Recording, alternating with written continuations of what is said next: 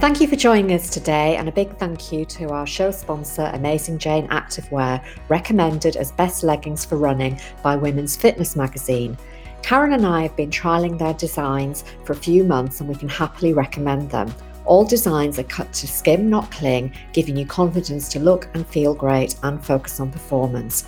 So, if you'd like to try Amazing Jane Activewear, please use our listeners' special discount code RHH10 for 10% off all purchases at AmazingJane.com. Amazing Jane ship around the world, so please check their website for details. Doping and running is our topic today. So you may be thinking, well, actually, I'm not an elite athlete, so do I really need to know this? And you might also be asking, is why are Karen and Aileen talking to me about this today? Well, the reason uh, is that we touched on this subject during our episode on painkillers when we highlighted the role of the World Anti Doping Agency. And we thought there actually is some interesting information about banned substances, including medications which affect athletes. So you might not need to know this about, about this topic for yourself, but perhaps you've got a friend or a family member uh, perhaps a club member that you run alongside who's an aspiring athlete, and this may affect them in the future. And if nothing else, you'll be more knowledgeable, unfortunately, when there'll be another doping controversy in the news, or perhaps even just so that you can answer some questions at your next pub quiz. So we hope you find this interesting and uh, informative, and we look forward to hearing your feedback on this topic.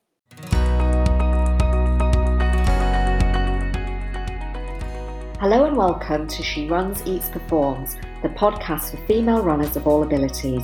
Please join Karen Campbell and Aileen Smith, nutritionists, friends, and runners, who are here to help you translate sports nutritional science into easy to apply tips and plans, helping you enjoy peak running performance. And especially adding in the female factors every woman needs to know to be a healthy runner. The suggestions we make during this episode are for guidance and advice only and are not a substitute for medical advice or treatment. If you have any concerns regarding your health, please contact your healthcare professional for advice as soon as possible. If you'd like help from Karen and Aileen to design a personalised sports nutrition plan for your running, please contact them at Runners Health Club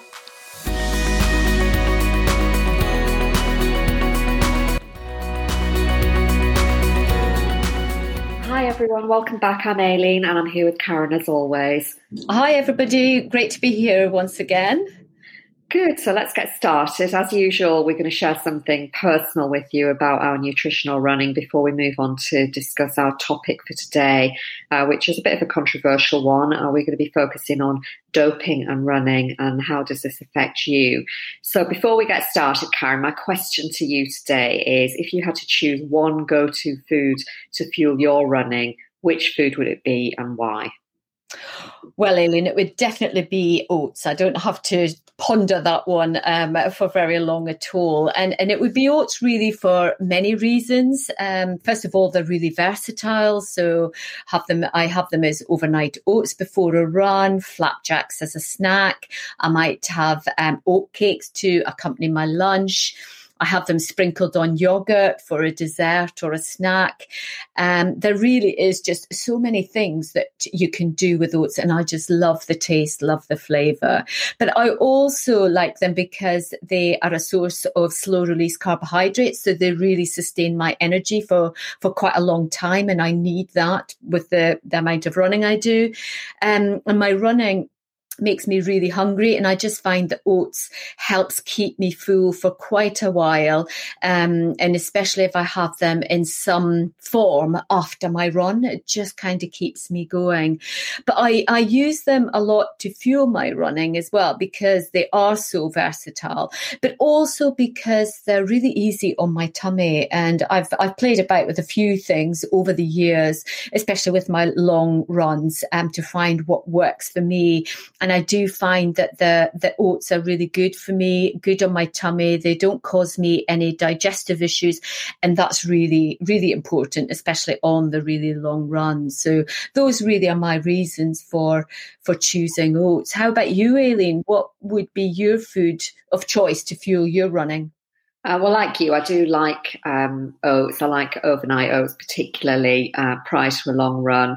Uh, but during a run, I choose a medjool date. Mm-hmm. So uh, gels just don't agree with me. Um, I think they're messy. They make me feel sick.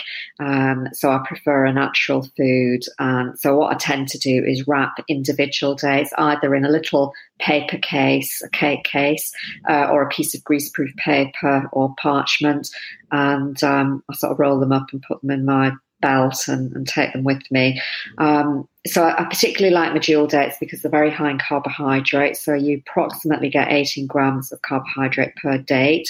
And the medjool dates are the date of choice, if you like, because they're really soft and they digest relatively quickly. Some of the other dates have got a sort of a hard, chewy skin and they're so not quite so easy to digest quickly. Um, so they work for me and I'm really glad that I know about them because they keep me fueled during a long run and, and I might you know, have half a day or a full day depending on what I'm doing. Um, I buy them locally. I get them at my greengrocer. He sells lovely boxes of medjool dates. And uh, we got into a chat about it recently and he was telling me that he sells two cases a week, which seemed to really bemuse him. And he said mostly to cyclists, and they seem to be mostly middle-aged men, which again seemed to amuse him. Uh, so, anyway, I shared my knowledge about the eight grams of carbohydrate per day, so I'm sure he'll be telling everybody about that. Absolutely. It's good to, to hear as well that cyclists are um, purchasing the dates, so they're purchasing the, the natural foods to, yeah. to do the cycling. So that's really good news. Yeah, it's great to, know. Mm. So, um, moving on to discuss today's topic, which we said is all about doping and running. And we asked the question, does it affect you? Now, some of you might be thinking, well, why are they talking about this today? And uh, we really came up with the topic idea during the episode on painkillers for running. And that was where we explored um, the background to the fact that a lot of runners are using painkillers to sort of prevent them having pain really while they're either before, during, or after the running, and we explored the reasons why that's maybe not the best thing to do. And um, we got into a bit of a chat about um, the World Anti Doping Agency, and we thought, we could do have a conversation about this in a bit more depth. So that's how this mm-hmm. topic came onto the list to, to discuss with you all today. Uh, and you might also be saying, well, hang on a minute, I'm not uh, an elite athlete, so perhaps uh, I don't really need to know about this. But what we'd be saying to you is, you know, even if you're a recreational runner and you don't need to know about this yourself, perhaps you've got a friend or a family member or you're a member of a club and you know people who are aspiring athletes and they may be moving into the semi professional or the professional arena. And this might affect them either now or in the future. And maybe passing on this information to them would be really helpful to them.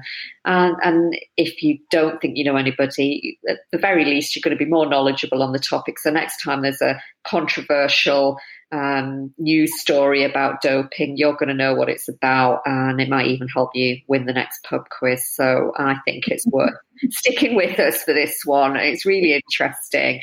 Um, so let's get a bit more into the detail. Um, so we we said that that we're going to focus on WADA, which is the World Anti-Doping Agency, and they have information that's updated annually. And uh, perhaps some people might not have even heard about WADA, or maybe you've seen it in a newspaper or um, heard about it on the TV. Um, there, there, have been some quite high-profile cases in recent years, um, and you know, maybe you don't know that there is actually this world organization that's really working hard to stamp um, doping out. So, in this episode, we're going to talk about the role of WADA and um, consider their affiliated organizations and um, we're asking the question could this mean as runners are we at risk of random testing when entering races? So that's an interesting question. We're going to look into the various substances and supplements that may be on the banned list. And i think this is why we thought this was an interesting topic because we were quite surprised when we looked at the list about how many everyday things that people might be consuming um, either from a medication point of view or a supplement point of view we need to be aware of. And then finally, we're going to look at how you avoid the risk of consuming a banned substance. So lots of really um, interesting information to share today. So, Karen, um, you know, why do we need to worry about this? Uh, I think it's going to be a really interesting conversation we have, especially as the Olympics are, you know, due to happen uh, this year. Fingers crossed. Um, in fact, I'm not quite sure what date this episode goes out, so the Olympics might actually even be on when we're when we're publishing. Um, so, um, if that's the case, that's very timely. Um, so, what, what's your thoughts, your initial thoughts, Karen? Yeah, absolutely, Aileen. You know, there, but because as this goes out, I think the Tokyo Olympics will be um, going on unless they're cancelled at the last minute. So there will be random testing occurring, and it is a really detailed process. And I was actually reading about how testing will be performed at the Tokyo Olympics this year, and learned that the there's a there's a body called the International Testing Agency. Now, this is a new body that was established by the International Olympic Committee, the IOC, in 2018. And they're going to be responsible for carrying out the anti doping program for the first time, actually, at, um, at the Tokyo Olympics. But basically, there are two types of testing there's the in competition testing, and there's out of competition testing. And the in, com- in competition testing refers to that period commencing at 11.59 p.m. on the day before a competition in which um, an athlete is scheduled to participate. And then it goes through to the end of the competition and then finishing after the after the end of the competition and sample collection process related to that particular um, competition that they are in. So they could be on in several competitions, but in competition is just for that period of time that they're in in in in it, and then they'll come out of it, and then they'll go back in it again if they say reach the semi-finals, the finals, whatever, and then out of competition testing takes place at any any time outside of the in competition period. So, again, really, what this is saying is that they can be tested at any point in time. Um, and the procedure includes a urine and or a, a, blood sample that's collected from an athlete. Now, if it's a urine sample, then the athlete collects the sample himself or herself. Uh, however, they have to ensure that the sample hasn't been provided um, from somebody else so that it is actually coming from the athlete's body and that there's no dishonest practices being committed. So a specialist known as is a doping control officer of the same gender as the athlete is always present during the sample collection, which can't be very comfortable for the poor athlete, but it is a way of making sure that there's no no um, bad practices occurring. And then when it's a blood sample that's required, these are taken by a specialist known as a blood collection officer. Um, he now he or she is um, specifically trained, um, and they're professional and uh, hold a, a medical license. And then um, so they'll do the blood samples, and then there's a chaperone. Now the chaperone is the person who will notify an athlete that they've been selected for doping control, and they will monitor all the activities undertaken by the athlete until the sample collection process is completed. Now, I think it's volunteers that perform this particular role, so the chaperone role.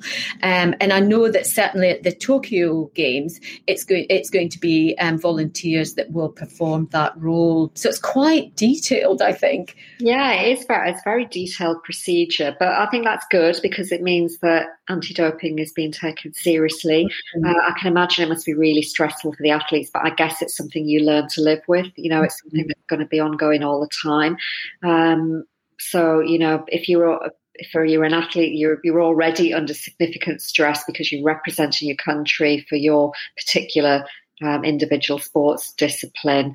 Um, mm. But as I say, you know, it's part and parcel of your role and your job as a, an elite athlete. So I guess you get a lot of coaching and preparation to be able to deal with it, and so it doesn't knock you off your game really. Um, Yeah, so so Karen, we, we've started by outlining what's currently happen, happening, um, but can we go back in history a little bit and reflect and consider why uh, WADA was set up Am I saying it right, WADA? Is that the right way to say it? Yes, that's the sort so it's the uh, World Anti-Doping Agency, but people speak about WADA. Yeah, so why was it initially set up? What can you tell us about that? Yeah, so so this um, WADA, uh, so the World Anti-Doping Agency, was established back in 1999, and it was it was established as an international and independent agency, um, co- composed up and funded by equally by um, the sporting movement, but also governments of the world, so different governments within the world. And its key activities include uh, scientific research, lots of education, the development of anti doping capacities, uh, and also monitoring of the World Anti Doping Code. Now, this code is a document that really harmonizes anti doping policies in all sports and in all countries. So that is the, the crux of what WADA does and what every athlete is going to be abiding by. Now, it was set up um, following the doping events and scandals that, that occurred during the Tour de France that really shook the world of cycling actually in the summer of 1998. And I don't know if you remember that, that, that Tour de France event, Aileen, and the impact of all the doping that went on at that point in time. But then from that event, the IOC, so the International Olympic Committee, decided to hold a, a, world conference on doping, really bringing together all parties involved in the fight against doping. Now, this initial um, um, conference was held in Lausanne in Switzerland in February 1999. And um, and actually, the European arm of WADA is still situated in Lausanne. However, the headquarters are now based in Montreal in Canada. So it's just a bit of a, an extra piece of information there, uh, something maybe for that pub quiz. Um, uh, but anyway, from the initial conference, and it, this independent international anti-doping agency um, was formed, and it was to be operational uh, from the games in Sydney in 2000. So that was the first games, Olympic Games, where um, WADA was uh, on the policy and the code was introduced. Yeah, and and since um, you know the formation of WADA, um, one of the things that um, they did was they set out a very clear mission, uh, which um, I think is very um, inspirational and very uh, simple and powerful. But the mission is to lead a collaborative worldwide movement for doping free sport. And, and, I love that the strapline they have on the logo is play true. Mm-hmm. Um, so I think that's a really powerful um, message that they're putting out to the, the world of sport. Yeah, absolutely, Aileen. I totally agree with that. And and actually, speaking about the logo, I think it sends a really strong message as well. So so for those of you who don't know the the logo, or maybe know the logo but not what it represents. It's actually a square shape, and that square shape um, represents the customs and the r- rules that define sport. And then the color black sort of is evoking neutrality, but it's also the traditional color of, of the referee. So that's why they've chosen black. And then in the center, there's, there's like an equal sign. And this uh, expresses equality and fairness. And the sign is sort of depicted with a bit of a human touch. So it's not just straight lines, there's a, there's a bit of a human touch there. And that really is to reflect the individuality of every athlete. And then finally, the the equal sign is is done in a green color and this is to evoke health and nature and the fields of play so like i say and like you were saying Aileen very powerful message i think and then that play true tagline that you mentioned encapsulates WADA's core values and is really intended as a guiding principle for all athletes at every level of competition. Oh, that's really interesting background, mm. Karen. It's good to know about the the establishment of WADA and what their um, values are and how they're trying to share that with the world. So that's really great. Um, so now, can you tell us about which athletes, um, particularly runners, would be bound by the anti-doping code set up by WADA? Yes, well, actually, to date, um, it's known that there's about 700 sports organize, uh, organization who have actually accepted the World Anti-Doping Code. Now, I'm not going to name all 700 of them, but these organizations include some really big ones, including the IOC, so that International Olympic Committee, the International Paralympic Committee, but also uh, different international federations, including all of the um, IOC recognized uh, international federations. There's the National Olympic and Paralympic committees, but also lots of, of national and regional anti doping organizations. So, um, what with these different bodies, all these signatories, as they're known, they're then bound by the anti doping code and are required to undertake three steps in order to be fully compliant with the code. And these three um, steps are acceptance, implementation and enforcement of the code. So, really, in answer to your original question, Aileen, all elite and professional athletes and runners would be bound by WADA's anti doping code. Okay, so you, you mentioned there that the national and regional organisations are bound by this anti doping code. So, could you give us some examples of these organisations? Yes, absolutely, Aileen. Um, clearly, it's going to be different in different countries. But if we were to think about the UK, um, the National Anti Doping Agent is UKAD, which basically stands for United Kingdom Anti Doping. And this body is responsible for overseeing the management and implementation of the UK national anti doping policy, which clearly is linked to WADA's um, policies and really ensuring that all sports bodies in the UK comply with the World Anti Doping Code. Now, in the US, this body is known as USA, USADA. So I think that's the United States Anti Doping Association, I think it is, rather than agency. And then every country would have its own equivalent body. And, and sort of looking at the UK AD, it oversees organisations such as Sport England and England Athletics, and again ensures they follow the WADA code. And then other UK countries um, have their own athletics organisations that would also be overseen by the UKAD. So, for example, we've got um, um, Sport England, but there's also Sport Scotland and Wales and Ireland um, would would have their own as well. Yeah, so there's sort of a, an umbrella effect. So that's what I'm I'm seeing here. Um, so what this means is that all athletes and runners registered with and competing through England Athletics would also be bound by the WADA anti-doping code, and therefore they could randomly be drug tested. Is is that a that the case, Karen? Yeah, exactly, Aileen. Well, that's certainly what I'm led to believe, and certainly from all the reading I've been doing, that's that's what um, what I, I I believe. And but but what I would say here is what the chances are of actually being tested if competing at say regional or county level. I'm not sure.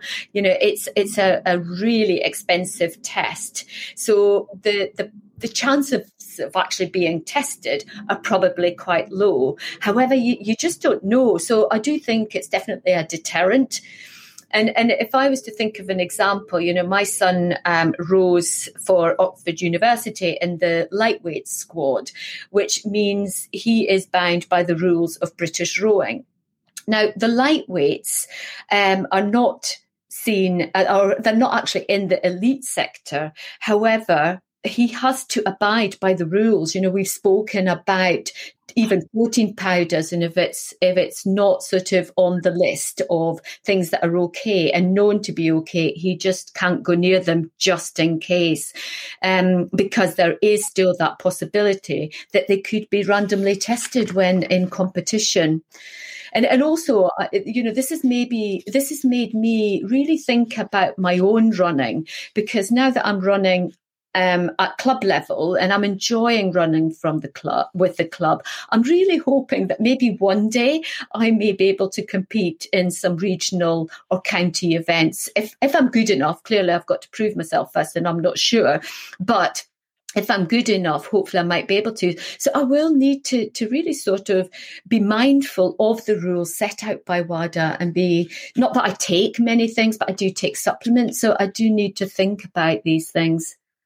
Yeah, and I think it's all about, um, particularly for younger athletes, it's about setting the right foundations, isn't it? Because, mm-hmm. you know, they're probably hoping to develop their athletic career and, uh, you know, either as a, you know, an elite athlete or um, just moving up through the club level ranks and being recognized. And that's so mm-hmm. starting you know, at, at, the lower levels and knowing that you've got the best practices in place is really important. Mm-hmm. Um, and I think it's, you know, what you've shared with us, Karen, is really important information because, um, you know, many of many of our listeners are competing at club level and they might be completely unaware that they could potentially be randomly tested. Mm-hmm. So, you know, if you are a club runner and you're listening to this, have the discussion with your your club mm-hmm. members and um, be interesting to uh, just get them up to speed with what's going on.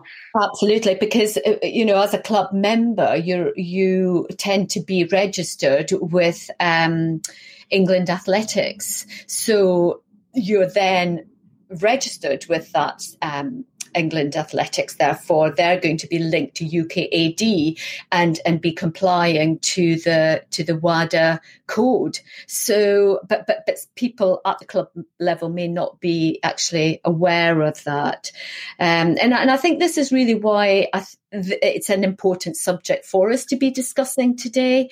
Um, and I think that the other important factor, um, which I know we will go on to discuss shortly, is that runners could be innocently taking some of the banned medications and or supplements on a regular basis so you know it is it's very very interesting yeah, well, let's just sum up what how far we've got. Um, it, it's so far in the conversation before we move on, Karen. So, um, WADA was established in 1999, really with an effort to reduce and ideally remove all doping in sport and, and help maintain a fair comp- competition for all. Um, there's over 700 international and national sporting organisations which are now members of WADA and abide by their anti-doping code. Uh, and this means that many athletes, even at club level, should be following these guidelines and avoiding substances and supplements on the banned list.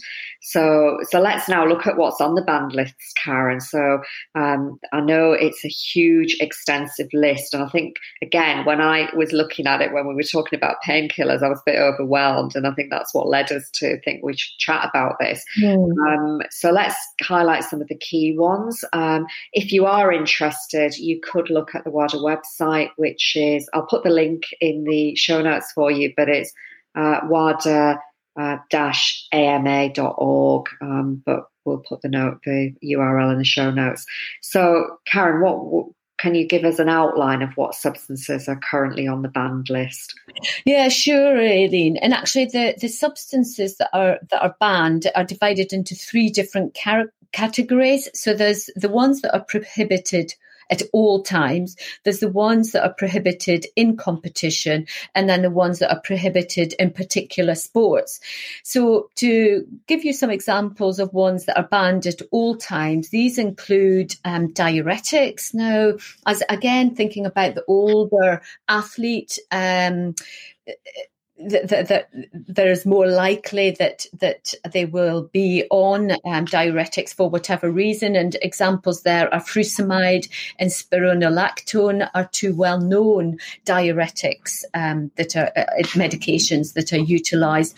Also, hormone uh, medications. So, for example, estrogen-linked hormones such as tamoxifen um, are, are, banned, and also uh, metabolic modulators such as insulin. And when you think about um, how many people are um, are diabetic type type one diabetics, then this could uh, imp- be implicated for them. Also, anabolic agents, mostly androgenic steroids that are testos- testosterone based. So, for example, here, epitestosterone, but there are so many, you know, I've just picked a, an example because there were so many of these different anabolic agents in the list, but also growth factors as well. So, there's growth hormone releasing hormone, there's insulin like growth factor, but also um, hepatocyte growth factor as well. And again, the list was extensive. So I've just plucked out a, a few to, to, to give us examples. Yeah, and some of the examples of the in competition um, banned substances include, um, again, they're sort of cat- cat- categorized. So you've got stimulants, narcotics, uh, cannabinoids, and glucocorticoids. Um, so on the stimulant list, um, you know, there are things that you would um, you know, immediately think, well, of course you should be taking cocaine. Um, and currently, stimulants such as caffeine and nicotine are not on the banned list, but they are in the 2021 monitoring program, so they could be banned in the future. And I think again that that caffeine link was one of the things that we picked mm. up on when we've looked at um, you know some previous episodes. The narcotics, some examples would be morphine and methadone, um, um, the cannabinoids, um, so cannabis, but there are lots of um, you know, health, well, I suppose CBD is becoming a sort of, um, how would I describe it? It's sort of a, a healthy lifestyle sort of supplement that's, you know, really promoted in lots of different areas. So it's very popular at the moment. It's not on the banned list at the moment.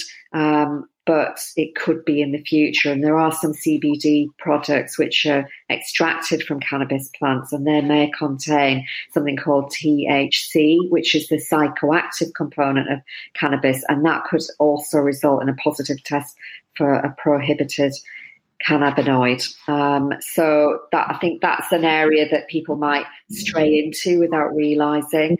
Um, and then there's certain steroids like hydrocortisone, um, which people might be having as a an injury treatment. Uh, so those are the things that um, stuck out for me as the in the in competition banned supplements uh, yeah. substances. Absolutely. And it is interesting, Aileen, how, like you say, there are some in both sections there, there are ones that people could quite easily be taking on a regular basis and not be aware that they would actually be banned in competition, um, even in training as well for some of them. Um, but then that third category, which was prohibited in particular sports, thankfully there there aren't any uh, specific to running and athletics. So that was really good to read. You know, this category seemed to include sports such as shooting and golf and underwater sports and others like that. So nothing linked to athletics um, whatsoever. So, so like I say, this list isn't exhaustive, but I think it does give us a good idea of the different categories and substances that you would need to really be aware of if trying to stay within the WADA guidelines.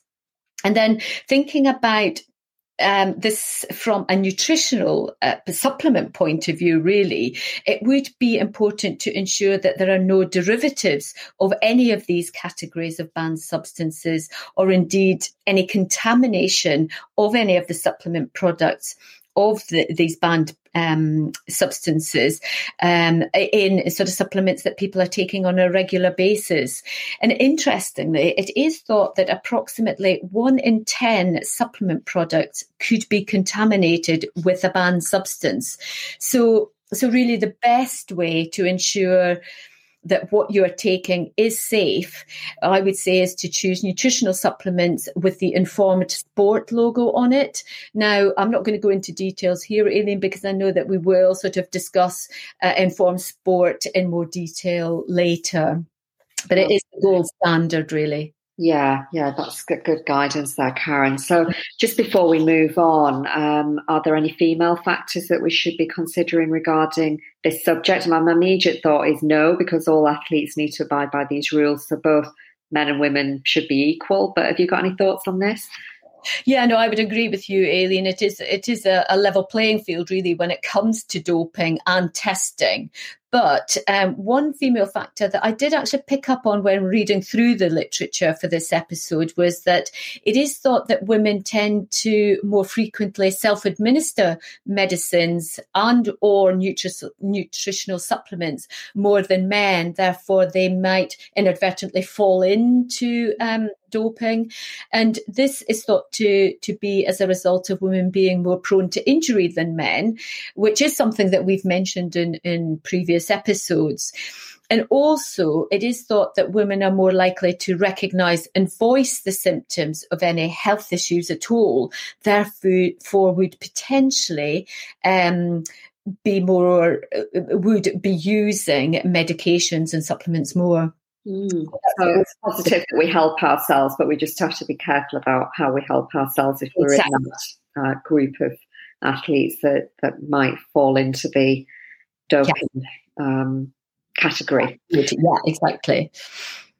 Okay, so um, Karen, you just sort of round up here at the moment? Yes. So really, we've what, what, we've done is we've managed to establish that there are three categories to the banned substances, which are prohibited at all times, prohibited in competition, and prohibited in particular sports. But thankfully, running isn't included in that category.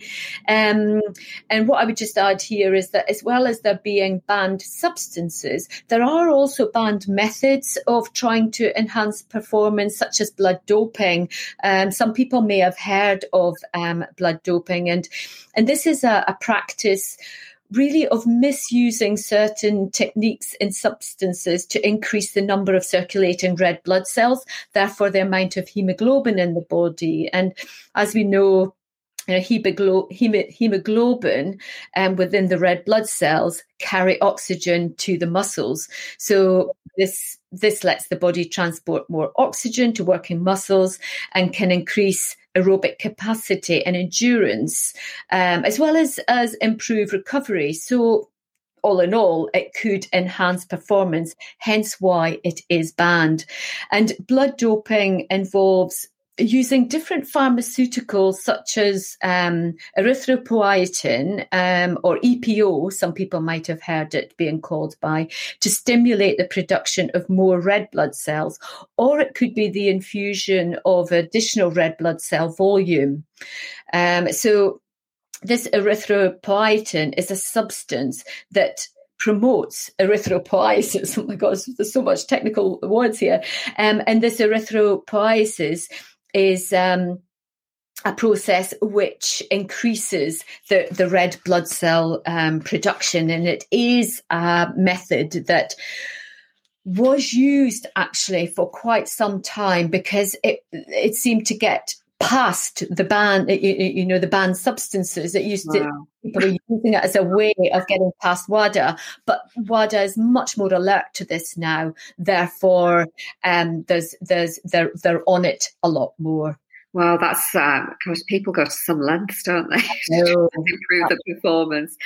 Absolutely, and it would be great if we could have fair sport for all, like you were saying, Aileen. Mm. If it could go back to just the natural human power and endurance, and that is the way that the winner is is is found, rather than all these different um, ways of of um, trying to become quicker, faster, more powerful.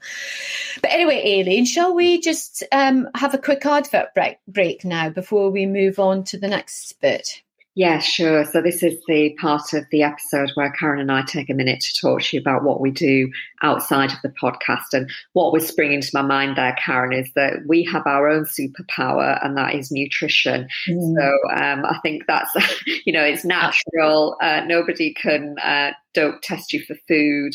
Uh, if you eat the right food in the right quantity at the right time and you've got a healthy working body, that's going to give you the edge. So that's my yeah. my big uh, thought there.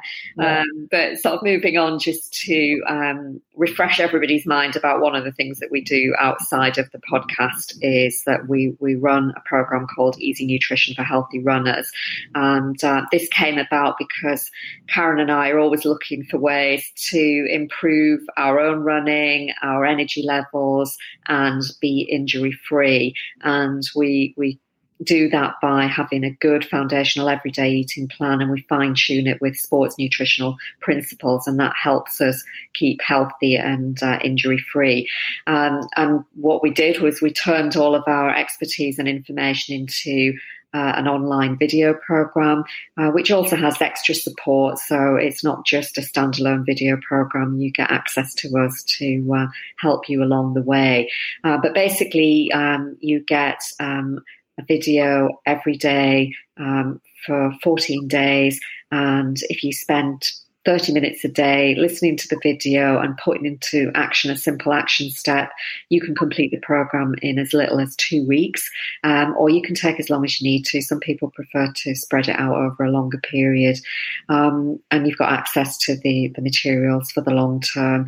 So, if you've been listening today and you think you'd like to know more about how to apply both everyday nutrition alongside sports specific nutrition, this program is a really great place to start and it gives you all the information that you need and easy action steps too. So if you're interested, you'll find the details on our website, which is runnershealthhub.com. Look at the top menu bar at the online program. And if you've got any questions, email us at hello at runnershealthhub.com. Great, thanks very much, Aileen. So now let's move on and take a look at how an amateur runner could really be inadvertently using a banned substance and the implications of that. Now, uh, again, it is important to stress here that it is very unlikely that a runner would be testing, uh, be tested if not competing at elite or professional level. However, if you are competing through England Athletics or the equivalent sports organisation, like I was saying earlier, then you are potentially agreeing to the doping free racing. Therefore, you could be open to be randomly tested. But what the chances are, um, I'm not sure. Now, we, we have mentioned the various substances that are banned and that it would be important to sh- ensure that any nutritional supplements used don't contain any of the derivatives of these or indeed mimic the, the effects of the ones that are banned. And um, before the advert break, I did mention Informed Sport. Now, Informed Sport is a, a, global testing and certification program for sports and nutritional supplements, um, and and using supplements that have gone through the Informed Sport batch testing procedures is the only way, really, of guaranteeing the products that you're taking are safe to be taken for training and in competition. So, so that's um, that sounds really interesting, Karen. Could you tell us a little bit more about the, this rigorous testing program that Informed Sport has in place? Yeah, sure, Aileen. So, so supplement products are tested by LGC. Now, LGC, the LGC group, um, is the the um, what do I want to say? The principal body in under which, or the principal um, business under which informed sport is a part of, and um, so the supplement products are tested by LGC's world class anti doping laboratory, um, testing for contamination against a broad range of of banned substances, actually in sport and using methods that are actually accredited. So what they do is they implement a step by step process really to ensure that the highest level of batch testing is reached. And only then, once this sort of high level of testing has been completed, does the product get accepted for certification to say that it is banned substance free? But even once the certification has been awarded, um, Informed Sport will continue to blind, blind test samples just really to safeguard against any banned substances. So it really is the best guarantee that you can get, I think. Yeah, that's that's really good to know, and it's good to mm-hmm. know that the LGC are so independent and they're really looking after the interests of the the athlete.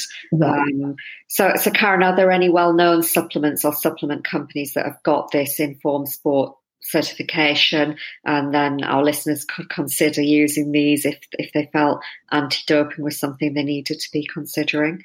Yes, absolutely, Aileen. Um, I'll name I'll name the ones that I think most people will have heard of. But there are, again, there are, there are lots of different countries. And I suppose depending on which country you live will depend on the names of the products, And each country is going to have its, its own um, supplements that are informed sport accredited or certified. Um, um, but also, what we can do is um, put the URL for the informed sport website in the show notes as well, so people can go to that and get the full list. Um, but some that I think or hope that maybe most people may have heard of include Get Buzzing, Veloforte, Elite Hydration, Minami Nutrition and Beet It. Now, what I would just add here is that not not all of these brands' products are Informed Sports certified. It's just some of them. So, for example, with Get Buzzing, it's their high protein bars only that are Informed Sport um, certified. The other ones that you can buy in the supermarkets um, aren't. And with Veloforte, it's only their hydration and energy gels that are certified.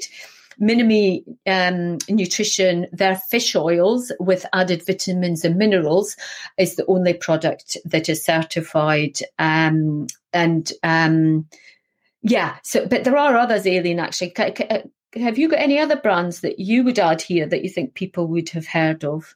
Yeah, certainly some brands, the UK brands that people probably use and, and the brands that we use. Um, so Better You, um, so but only their magnesium products. So um, a lot of people will, will use magnesium. Uh, there's Nuzest, which is a, a, green vitality powder. So that's their product.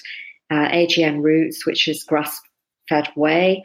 Uh, BioCare, um, they they have lots of different supplements, but the products, um, particularly that we're highlighting here, are uh, EPA, which is the fish oil. There's a multivitamin, uh, Bioacidophilus, which is a probiotic, and vitamin C. So, um, so I think it, the, you know they're all good quality mm-hmm. companies that we you know we would believe in and in using. So um, it's it's a good um, a good direction to go in if you're interested in using um, these particular supplements. So, so, Karen, I know that um, sort of a bit conscious of time, but I did want to ask a quick question. Uh, we've talked about supplements and anti-doping, uh, but is there anything you would you would add here about medication? So I'm particularly thinking about the over-counter medications that many athletes tend to use. Yeah, I think that's a really great question, Aileen. And um, interestingly, I was reading a research paper the other day looking at self-prescribed medications and female runners. Actually, they were they were focusing on, and the top two utilised by female runners, uh, certainly in that in that study, were um, NSAIDs, so the the non-steroidal anti-inflammatory drugs um, in the the form of ibuprofen, which is very very popular with with runners generally I think, but also paracetamol. Now, neither of these medications are on the WADA banned list, so there's no need to worry about, about WADA and the code. However, I must just stress here that these products, if used chronically, could affect general health and running performances just because of the side effects. Now, like you were saying earlier, Aileen, we we have the episode, um, episode 53, uh, where we discuss painkillers for running, and we speak a lot about these medications and how if anybody's taking them on a regular basis the side effects of that. So um, I, I, would really recommend for anybody who is taking the over the counter medications on a regular basis that you just maybe go back and and listen to this episode again if you haven't listened if you have listened to it or just um, sort of yeah ha- have a listen and um, and uh, there is some really great information there on avoiding these side effects of the meds. Yeah, that's really helpful, Karen. And I also think if you are on prescribed medication, uh, either something that you've been on for you know considerable time, or if you have recently been um, diagnosed with a health condition and you're talking to your uh, medic about um, potentially using medication, I think it's important to have a, me- a medication review and cross check them against these lists and see if there's an alternative if you think that you might be uh, contravening the regulations. So, um, like with everything, check in and review regularly. So, so that's really been interesting, Karen. I've, I've really enjoyed uh, finding out more about WADA and all the good things that they're doing in the world. Um, but I think we're going to have to draw to a close now. Um, but as always, before we go, could you give us your key takeaways for today's episode?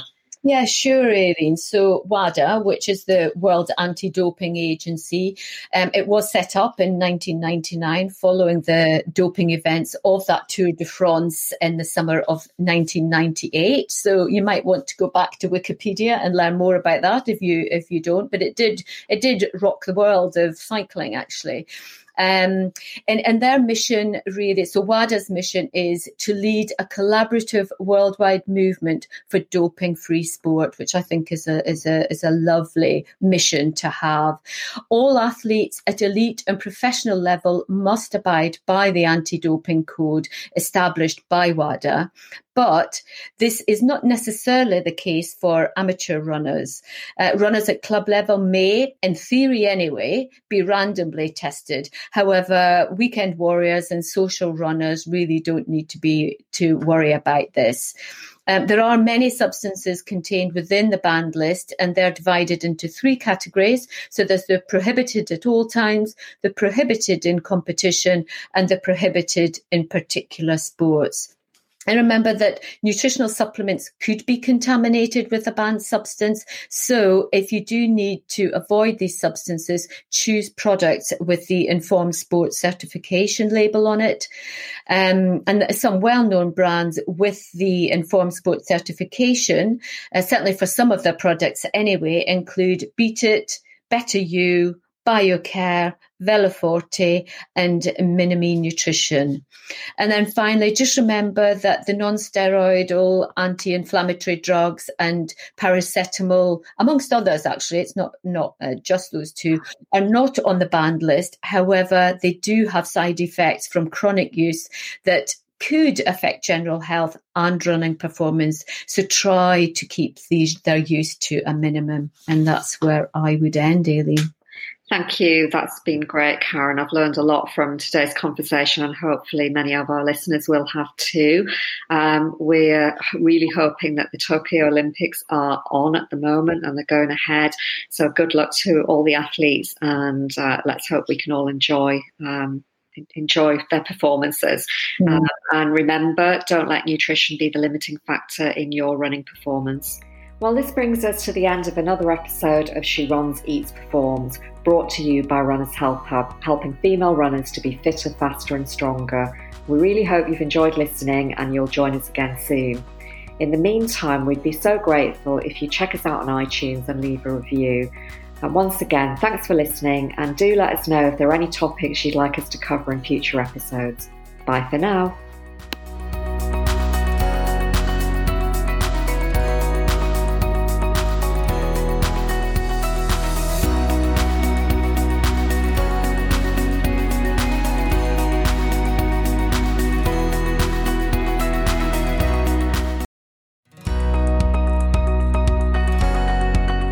We'd like to introduce you to our show sponsor, Amazing Jane Activewear for women's changing bodies, recommended as best leggings for running by Women's Fitness magazine.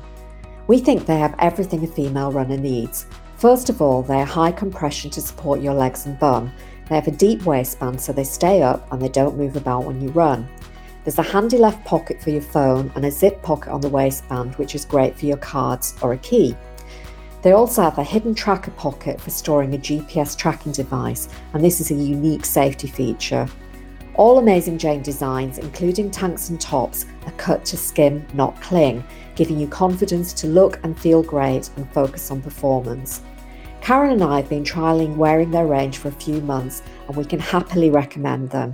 So if you'd like to try Amazing Jane Activewear, please use our listeners' special discount code RHH10 for 10% off all purchases at AmazingJane.com.